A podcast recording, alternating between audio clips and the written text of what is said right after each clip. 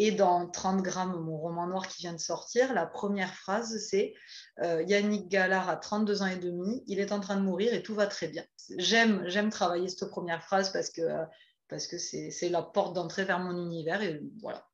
Bienvenue au Café des auteurs, le podcast pour les écrivains en herbe et créateurs perdus dans la jungle des conseils contradictoires. Je m'appelle Ingrid Lemaire, je suis coach littéraire chez j'écrisunroman.fr, formatrice et auteur. Ma mission avec ce podcast est de te détendre, de t'inspirer et surtout de te guider. Que tu souhaites écrire, trouver des lecteurs ou vivre de ta passion, je t'apporte des conseils concrets et bienveillants et des interventions de professionnels. Prépare ta boisson chaude favorite, c'est l'heure de souffler un peu. Hello collègues écrivains et bienvenue dans cet épisode du Café des auteurs où je suis très très heureuse de te présenter Gabriel Massat. Euh, si tu fais partie des explorateurs, tu l'avais déjà rencontré lors du live sur les agents littéraires. Et aujourd'hui, Gabriel, qui écrit des polars, qui en a publié deux, va nous parler eh bien, de ce qu'est un polar euh, pour elle, les définitions entre polar, thriller, roman noir, etc., les auteurs qui l'inspirent, ce qui fait un bon polar euh, et comment elle intègre eh bien, les indices dans les polars. Tu peux retrouver la retranscription complète de l'épisode sur j'écrisunroman.fr slash podcast ou dans les notes de l'épisode. Et je te souhaite une très belle écoute. Et on est avec euh, Gabrielle Massat. Hello Gabrielle, je suis contente de te recevoir dans le podcast. Eh ben hello, et puis ravie aussi. Hein. Et du coup, est-ce que tu pourrais euh, nous dire en quelques mots bah, qui tu es Est-ce que tu écris? Alors donc, moi je suis Gabrielle Massat et euh, je suis autrice de polars et de romans noirs. Alors j'ai fait une petite incursion en jeunesse, mais là voilà, je suis, lancée sur, euh, sur de la publication de polars. Donc mon premier polar est sorti en 2020, une semaine avant le confinement. Voilà, c'était le timing de la mort. Et, le deuxième vient de sortir là au début de l'été 2021. Et du coup, euh, avant de parler vraiment de ces livres-là, moi j'ai une petite question sur euh, les auteurs qui, toi, euh, peut-être t'inspirent ou t'ont même poussé à te lancer dans cette carrière? Alors moi, je suis hyper imprégnée par tout ce qui est littérature noire américaine. Donc ça va être alors les, grands auteurs de, cette mouvance-là, c'est les années 50, les années 30, donc Raymond Chandler, Dashiell Hammett, et puis plus tard ensuite James Ellroy, tout ça. Et euh, donc ça, c'est vraiment le, gros de, de, mes influences. Et après, chez euh, les auteurs un peu plus euh, contemporains, on va dire, et français, il va y avoir donc la grande mouvance du, du polar hardboiled un peu, donc Denis Lehane chez les Américains, Robin Cook chez les Anglais, chez les Français, ça va être, j'adore Marin Ledin, j'adore Caril Ferré, tout ça plein d'auteurs à découvrir pour moi, parce que j'en connais pas beaucoup. voilà, faut les lire, ils sont très très bien. Ça marche. Pas de polar euh, scandinave euh Alors, je suis pas trop, je suis pas trop polar scandinave. Alors si, j'adore Jonas Bo, qui est un Norvégien, mais qui a une, je trouve qu'il a une, une, approche et une plume très américaine en fait, et c'est pour ça que je l'adore. Mm. Euh, chez les, les, les, Scandinaves purs et durs, j'ai du mal. C'est très très typique le polar scandinave et c'est assez lent, assez froid, et moi j'ai du mal en fait. C'est pas, pas trop mon univers. L'action. ouais, voilà plutôt. Alors du coup, tu nous as parlé de ta première publication en 2020. Comment ça s'est passé en fait entre euh, peut-être tes débuts et, cette première publication? Et euh, je sais que tu as une agente. Du coup, tu l'avais déjà à ce moment-là? Oui, alors en fait, euh, donc voilà, moi ma première publication c'était 2015 et c'était un roman Young Adult, une dystopie Young Adult qui est sorti chez Hachette. Et, entre donc j'ai écrit mon premier polar donc entre 2015 et fin 2018. En gros, ça m'a pris trois ans. Et euh, en fait, voilà, ma première expérience éditoriale avait été très chouette, mais pas euh, épanouissante sur tous les plans. Et donc, du coup, je me suis dit, bah, moi, mon rêve, c'était d'avoir une agente pour, ou un agent pour euh, partager en fait vraiment l'aspect créatif et la, conception de la carrière en fait. Donc ça j'en avais un peu parlé dans le live qu'on avait fait ensemble. Et, et, du coup je me suis dit bah au moment de soumettre mon polar, donc euh, comme tout le monde en envoyant mes trucs par la poste, j'ai dit tu vas tenter quelques agences littéraires d'abord et tu vas voir. Coup de bol, ça a mordu et en fait c'est mon agente qui ensuite euh, a soumis du coup ce premier polar à deux éditeurs. Il y en a un des deux qui a dit oui et donc on est parti avec et voilà. Et c'était le masque? Ouais, les éditions du masque, c'est ça. Il y a une sacrée belle euh, maison d'édition polar.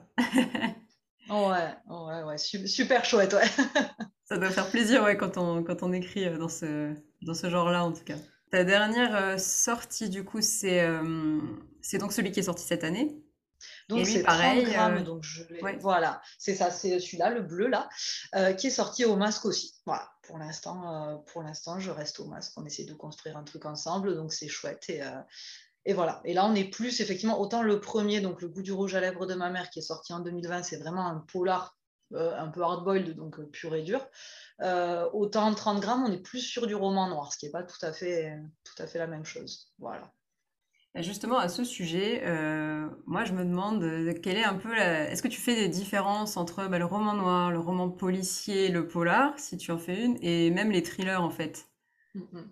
Oui, alors moi, je suis, alors, je suis avant d'être autrice de polar, je suis passionnée de littérature noire en général. Et donc, pour moi, euh, que ce soit culturellement, historiquement ou, actuellement dans ce qui se passe, il y a, d'énormes différences entre bah, le roman noir, le polar, le policier, le thriller. Pour moi, c'est des choses complètement différentes. Et en fait, pour moi, dans ma tête, il y a une espèce de spectre avec, à, une extrême, il y a euh, le roman noir qui... Euh, va se définir plus par un ancrage dans une réalité sociale particulière, et puis il n'y aura pas forcément d'enquête, c'est quelque chose, c'est plus une littérature très sociale.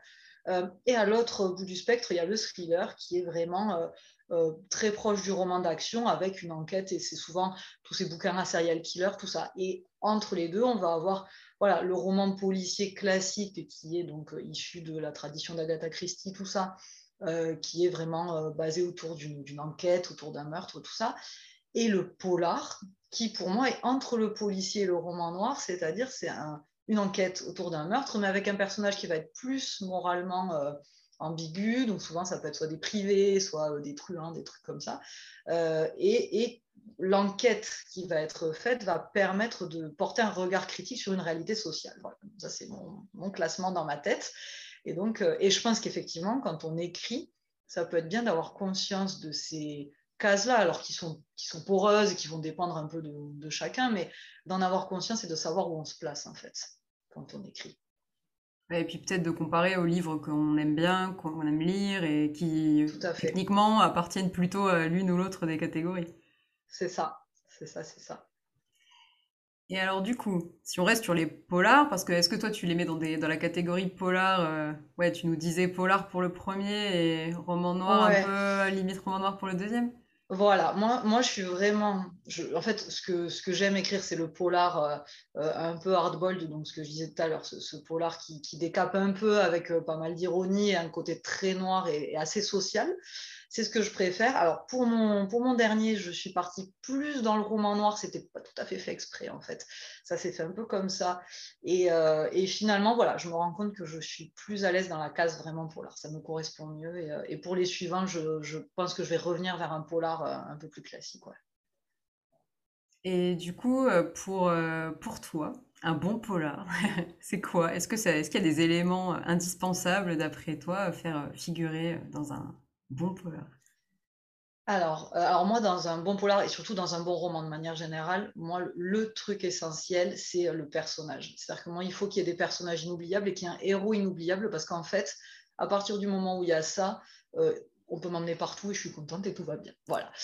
Pour le polar, moi, ce que j'aime et ce que je recherche quand je lis un polar, ça va être un ton un, peu, un peu incisif, un peu ironique. C'est souvent, c'est un c'est une patte très très courante hein, dans les polars d'avoir un style très très mordant et euh, j'aime bien ça.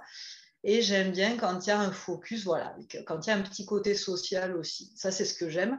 Après, je ne suis, pas, suis pas une grande fan des thrillers très page-turner, tout ça. Enfin, je l'ai été, mais j'ai fait le tour, je pense. Et du coup, euh, maintenant, voilà, je vais rechercher euh, une voix, un personnage inoubliable qui va m'emmener dans une réalité sociale que je ne connais pas forcément. Et voilà, c'est plus ce que j'aime moi.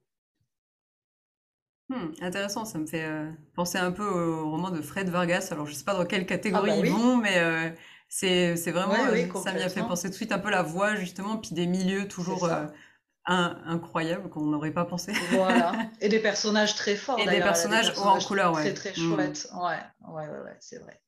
C'est vrai, c'est vrai. Puis c'est vrai que le peu de polar que j'ai pu lire, on se souvient très bien des personnages. Je trouve peut-être plus que, que même d'autres romans centrés sur les personnages, mais on a leur évolution au cours de l'enquête aussi, euh, leur évolution au cours de l'histoire. Mm, mm. C'est ça, ouais. et du coup, alors j'ai une coachée qui écrit un polar, hello Stéphanie, si tu nous écoutes, qui se demandait comment on dose en fait les indices et les rebondissements. Parce que ben, forcément, il y a des indices à semer, il y a des rebondissements qui se passent.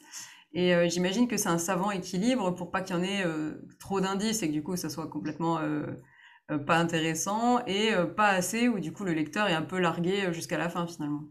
Ouais, donc, euh, oui, coucou Stéphanie au passage.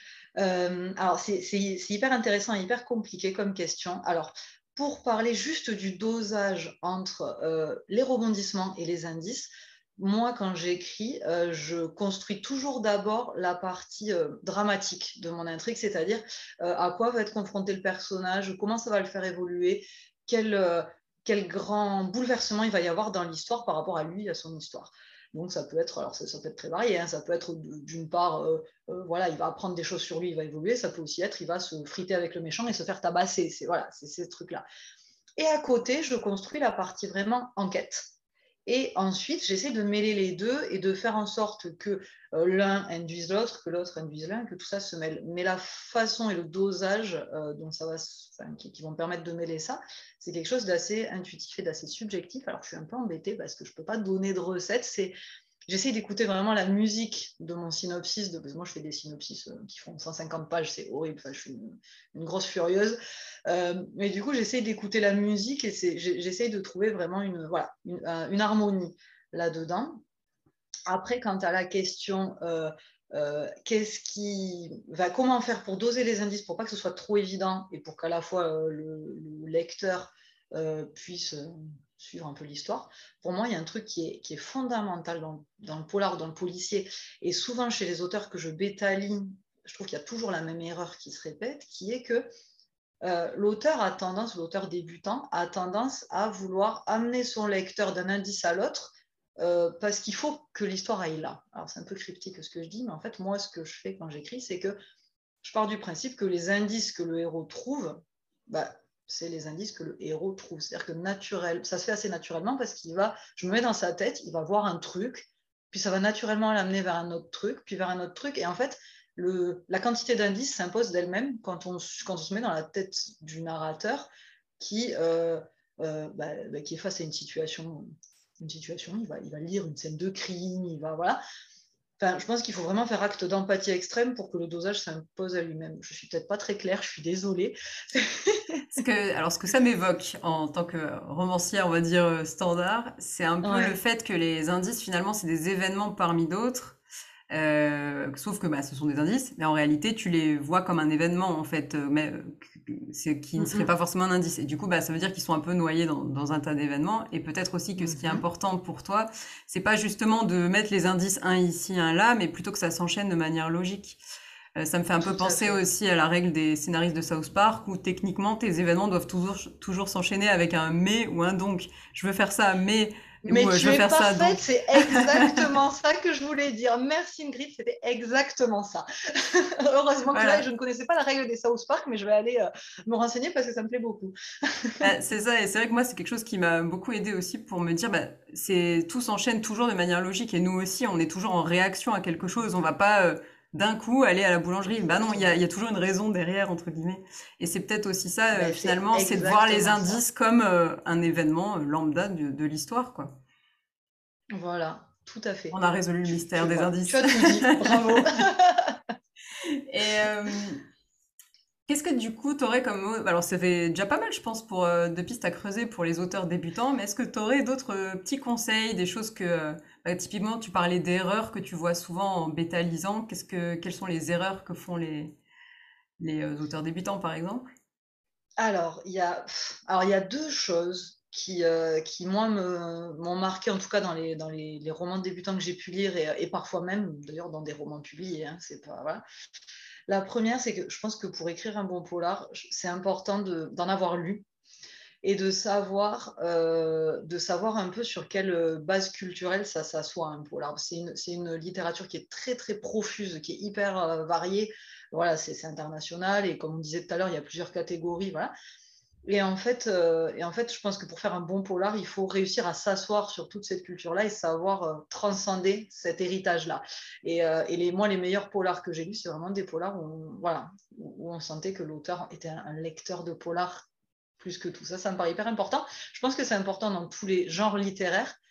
Mais voilà, particulièrement dans le polar, je pense qu'il y, voilà, il y, a, a cette culture à se faire. Alors, ça ne veut pas dire forcément lire, ne lire que ça ou quoi, mais en tout cas, savoir, euh, savoir vers où on va et ce qu'on veut faire dans ce cadre-là.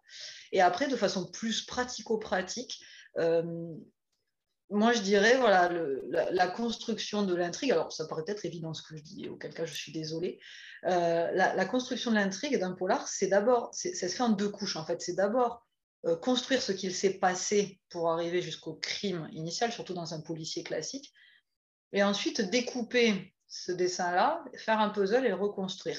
Et je pense que c'est hyper important de passer du temps à savoir ce qui s'est passé et comment la victime est morte et pourquoi, avant de vouloir euh, bah, se mettre dans la peau de l'enquêteur et enquêter. Voilà. C'est vraiment cette. Euh, je trouve que c'est hyper long pour avoir écrit d'autres trucs que des polars. Euh, bah, c'est vachement plus long de scénariser un polar parce qu'il y a d'abord cette, cette scénarisation initiale et ensuite la deuxième couche qui est l'enquête. Ouais, tout l'avant finalement en fait. Euh, c'est vrai que tout ce qui se passe avant, bah, souvent les polars commencent par le, meurtre ou ses découvertes. Et c'est vrai qu'on, mm, mm. du coup, j'imagine toute l'histoire qui a mené. Souvent, c'est remonté à l'enfance, etc.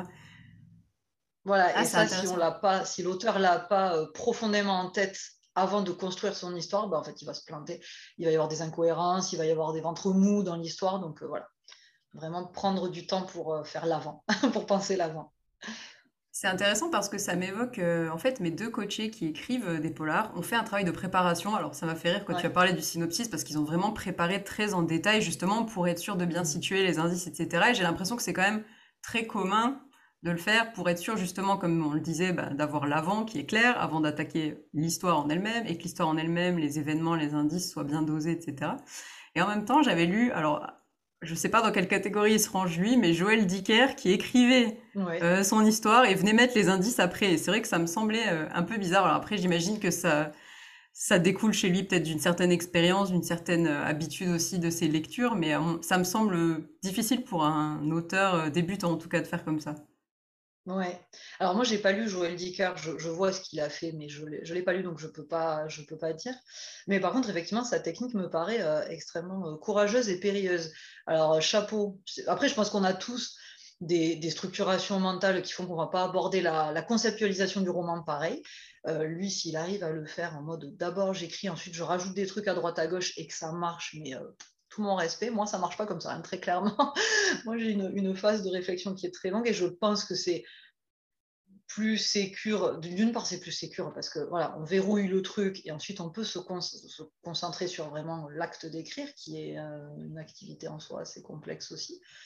Donc, euh, donc voilà, mais bon, chacun, chacun doit trouver sa, méthode et, on la trouve euh, pas au premier roman, en fait. On la trouve à force de scénariser et c'est vrai que moi, finalement, je me suis rendu compte, pour mon, pour, mon premier polar, j'ai fait un travail préparatoire monstrueux au niveau dramaturgique, au niveau scénaristique, ça m'a pris six mois. Et en fait, euh, et en fait, c'était très bien.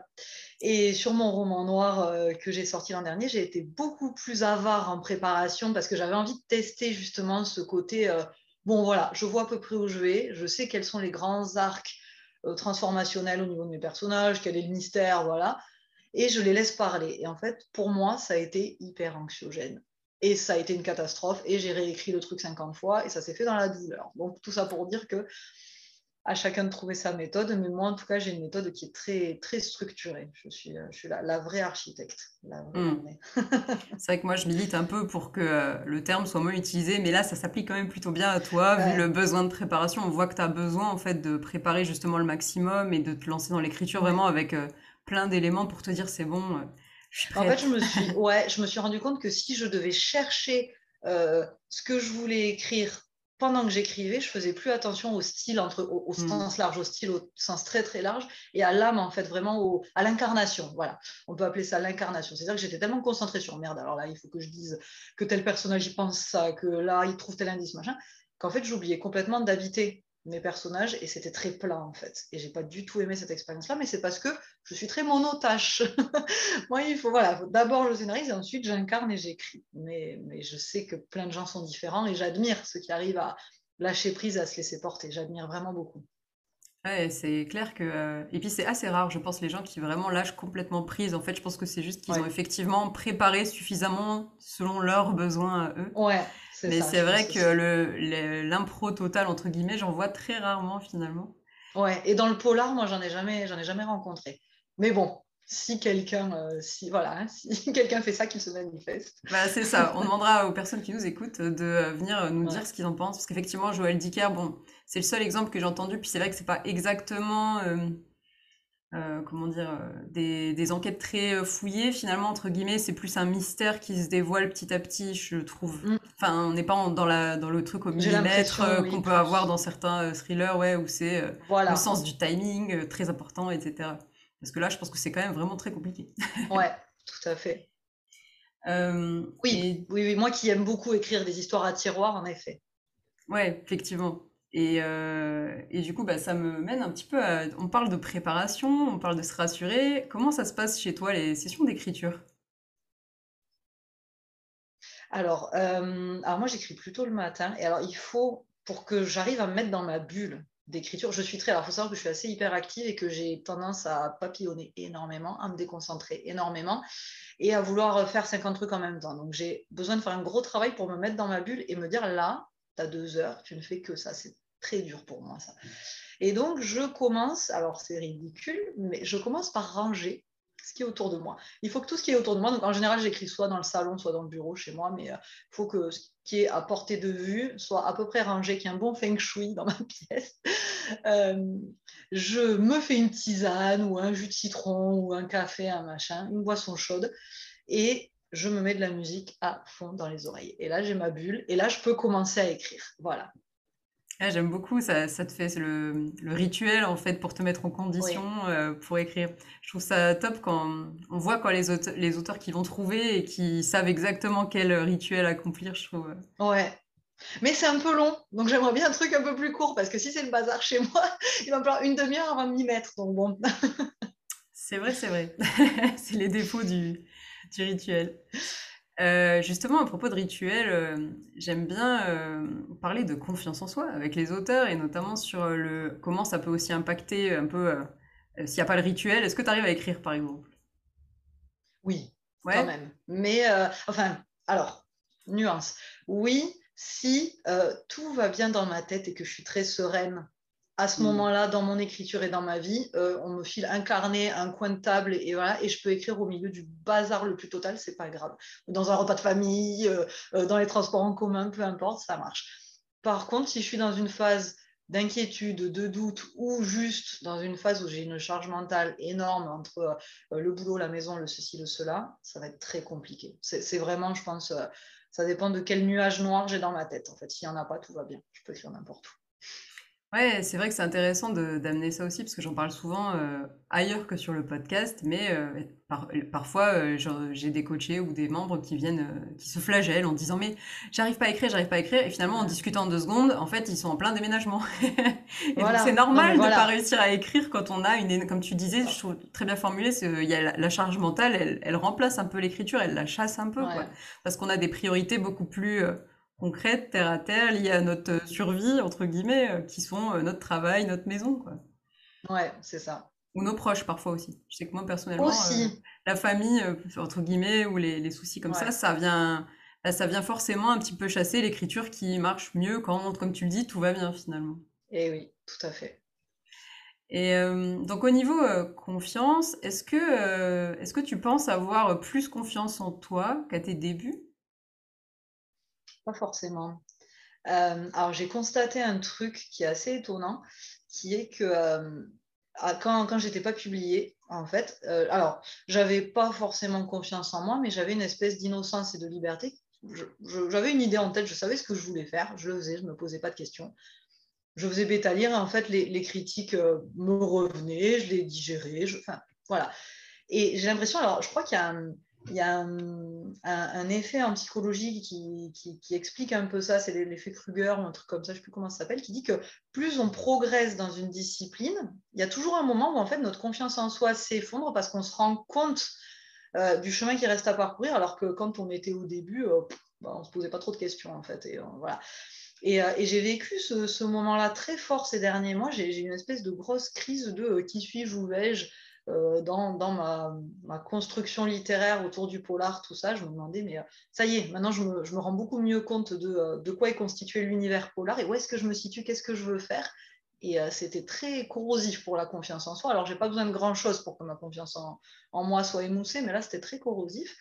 Et, et voilà, donc finalement, c'est pas là, ça va un peu mieux, mais finalement, c'est pas si évident que le fait d'être publié améliore la confiance en soi, parce qu'en fait, on se rend. Et puis, le fait d'être publié et de, commencer à se connaître, à avoir un rythme de publication un peu régulier, nous fait aussi nous confronter à, euh, un autre monde. Hein. Le, monde de l'édition, quand on y est dedans, c'est encore d'autres défis à relever pour, euh, pour continuer d'avancer et qui ne sont pas forcément si faciles à, à, surmonter. Donc, euh, ma confiance en moi n'est pas forcément plus forte qu'avant.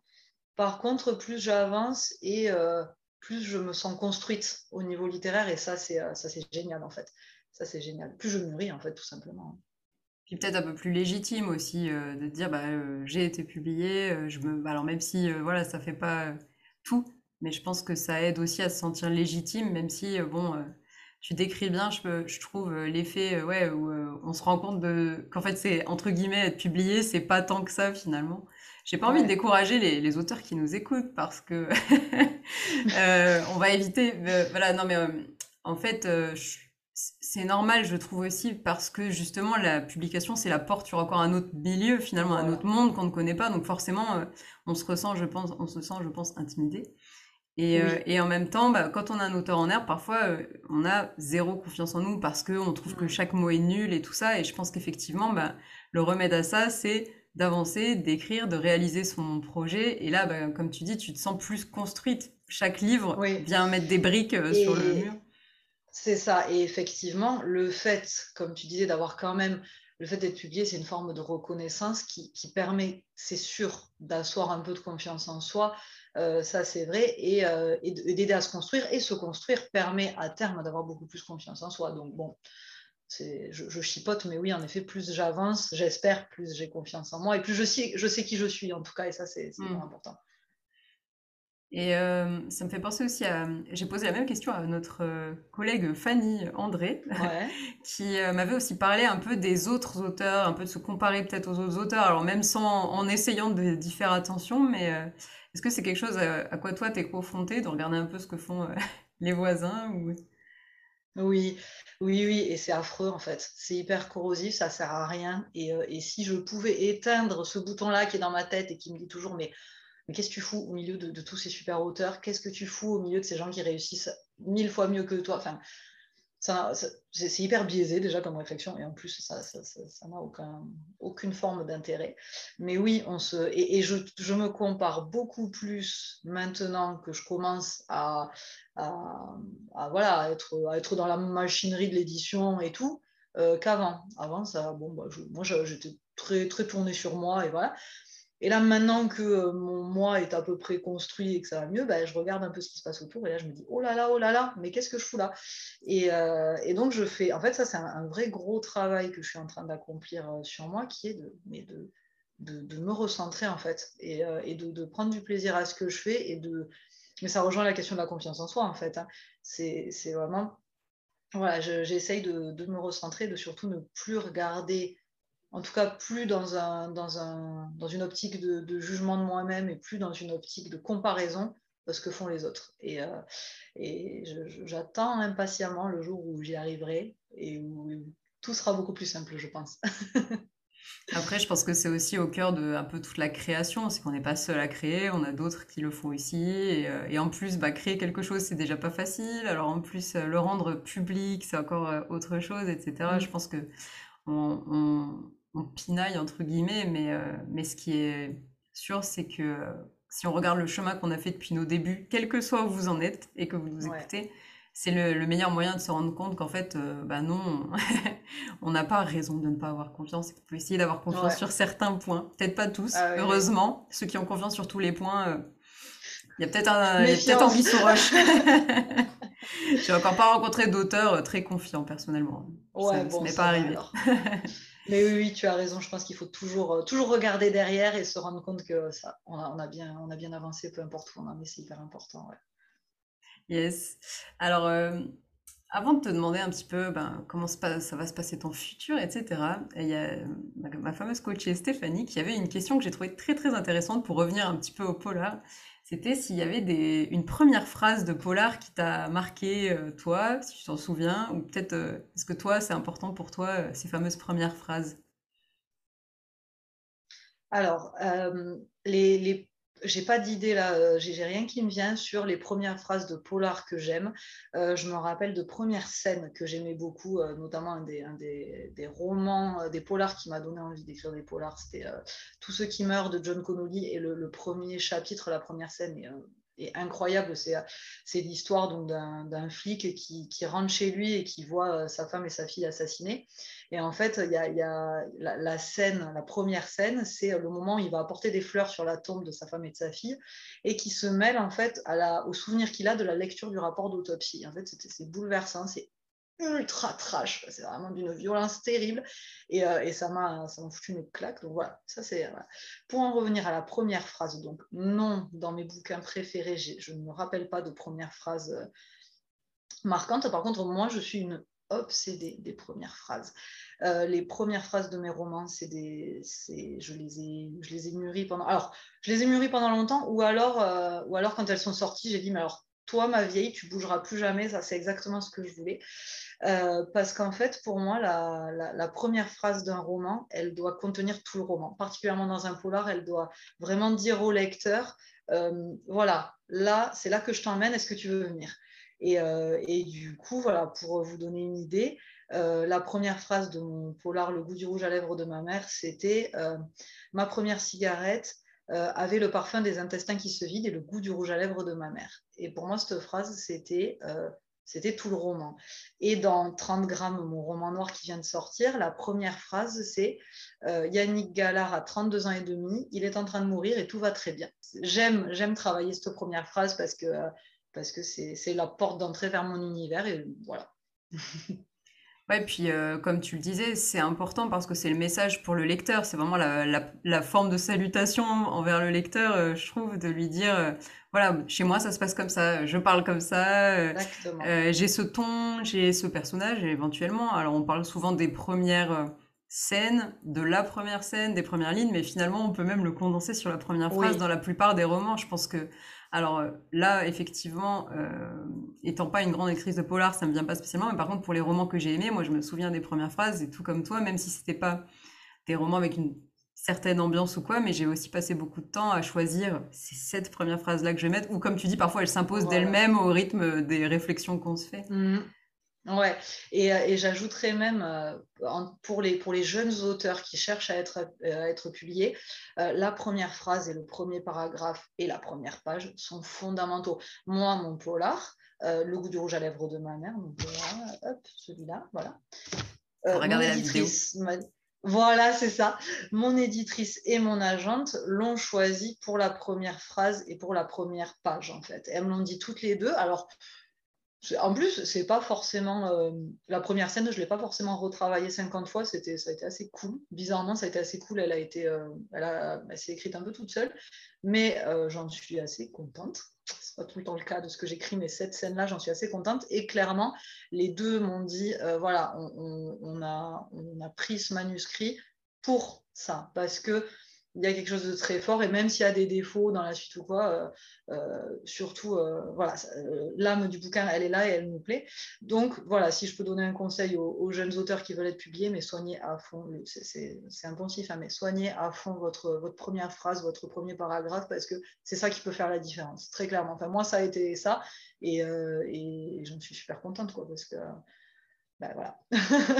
C'est clair, tu dois ta publication à ces fameuses premières phrases. Euh. C'est ça, voilà. Et je pensais pas, je pensais pas quand je l'ai envoyé, donc quand j'ai réalisé ça après coup, j'ai dit oula, mais euh, ça me fait vachement réfléchir pour la suite en fait, parce que même Après, au niveau des contacts que j'ai eus avec les journalistes, avec les libraires qui ont fait la, promo de ce roman-là, bah, clairement, c'est cette, mm. première scène qui les a marqués, qui a fait qu'ensuite, il y a eu, ils ont lu et que donc ils ont pu le conseiller ou faire des articles ou quoi. Donc, finalement, c'est loin d'être anodin le début. Mm. Alors, c'est vrai que là, on parle de polar, mais je pense que ça peut s'appliquer à vraiment quasi tous les romans, hein, parce que même si, voilà, même si on est dans des livres où il, faut, il y a besoin de présenter tout l'univers, etc., pour qu'on comprenne, il y a quand même moyen de faire une première phrase un peu sympa, je pense, qui, sera forte, comme tu le dis. Voilà, et quand on n'est pas connu, c'est ça qui fait la différence, en fait, clairement. Mm, mm. les premières euh, lignes, on va dire, souvent. Je suis euh, bien d'accord avec toi. Euh, et au sujet un peu de ton actualité, est-ce que tu as des, des, news, des futurs projets sur lesquels tu travailles ou est-ce que c'est secret? Alors, bon, non, c'est pas secret, même si pour l'instant, euh, bah, là, je viens, comme je viens de, sortir mon, roman noir, euh, la suite, c'est pas pour tout de suite. Euh, je pense qu'on en a encore pour un certain temps. Et donc là, je, voilà, je me suis recentrée un peu sur le polar. Et donc, mon prochain projet, ça va être un triptyque, donc trois polars indépendants, mais avec un même réseau de personnages et un même thème qui va être la protection de l'enfance. Voilà, donc je, plonge dans un milieu un milieu bah, pour le coup très social et, euh, sur lequel il y, a, des choses à dire et, des, un regard critique à avoir. Et donc euh, là, c'est un, un, projet qui me tient vachement à cœur pour le thème qui soulève. Et c'est un gros défi technique parce que euh, voilà, je l'ai pensé en trois unités indépendantes, mais j'aimerais que ces unités se recoupent au niveau euh, au niveau du réseau de personnages, au niveau du travail symbolique sur chaque personnage et tout. Donc il y a un, gros travail. Là, je suis en train de faire un gros travail en amont de réflexion. C'est passionnant. Euh, mais, euh, mais voilà, je, me suis dit, voilà, maintenant tu, commences à te connaître au niveau des, des, polars un peu one-shot. Donc essaye d'aller de sortir un peu de ta zone de confort, d'aller sur un truc un peu plus, un peu plus ambitieux. Donc on verra ce que ça donne. En tout cas, ça a l'air euh, hyper intéressant, je trouve, quand on parle. on sent que ça te fait envie, euh, que c'est un nouveau challenge, en fait, je pense, mais, euh, mais à ta portée, entre guillemets. C'est pas... Tu n'as pas changé de, genre. tu nous donneras des nouvelles. Non. Ouais, non, pour le coup, je reste dans le polar, ça c'est sûr. Est-ce que tu te vois écrire un jour dans un genre complètement différent ou... Alors, pas vraiment, pas vraiment, mais c'est pas un nom fermé définitif. Hein. c'est juste que euh, j'aime, je suis vraiment, je suis vraiment passionnée de littérature noire. Et il y a, comme on disait tout à l'heure, il y a tellement de, de sous-genres à explorer. Euh, et je me dis, j'aurais jamais assez d'une vie pour écrire tous les bouquins que j'aimerais pour explorer ce genre-là. Donc, euh, je me vois pas écrire dans autre chose, d'autant plus que, voilà, c'est, j'ai, envie de, enfin, mes, bouquins ont, quand même, mes, polars ont quand même des, connexions, euh, des connexions entre eux, et donc euh, du coup, j'essaie de créer un univers un peu cohérent. Donc je, voilà, je n'ai pas, pas spécialement envie d'aller ailleurs, et je pense que si je dis à mon agente que je vais aller écrire de la romance maintenant, elle me tue parce que parce qu'on essaye de me, de me construire une identité d'autrice. Donc là, elle m'a dit non, par contre ça tu fais pas tout de suite. Enfin non, c'est hors de question. Mais un euh, jour, pour l'instant, c'est pas. Un jour peut-être, voilà, mais c'est vrai que pour l'instant, j'ai envie de, de continuer à, explorer ce genre-là qui, que j'aime tellement, quoi, en fait. Ouais, puis dans lequel tu peux quand même mettre pas mal de choses, je pense, euh, de thèmes forts. C'est ça. Euh, c'est ça. Après, c'est vrai que mon, mon, gros, un de mes gros projets, alors qui pour l'instant n'est pas, est pas concret, hein, mais j'adorerais faire du scénario de BD et du scénario de manga. Et là, pour le coup, je me verrais bien aller vers, euh, vers des trucs un peu plus ouverts euh, sur du fantastique, de la fantasy ou, euh, ou un truc social sans, sans, enquête. Mais donc ça, c'est un, de mes projets de partir dans, dans, la BD. Mais on verra bien ce qui se fait. c'est clair. Et puis, il y a de quoi faire, en tout cas, je pense. En tout cas, merci beaucoup, Gabriel, pour pour tes mots et pour tes bons conseils pour les auteurs de Polar. Je sais qu'il y en a quelques-uns qui écoutent le podcast et qui seront euh, ravis, à mon avis, d'écouter euh, tous ces conseils-là. Je ne sais pas si tu as un mot de la fin. Eh ben, D'abord, alors merci à toi euh, pour l'invitation et puis ah pour les questions passionnantes. Voilà.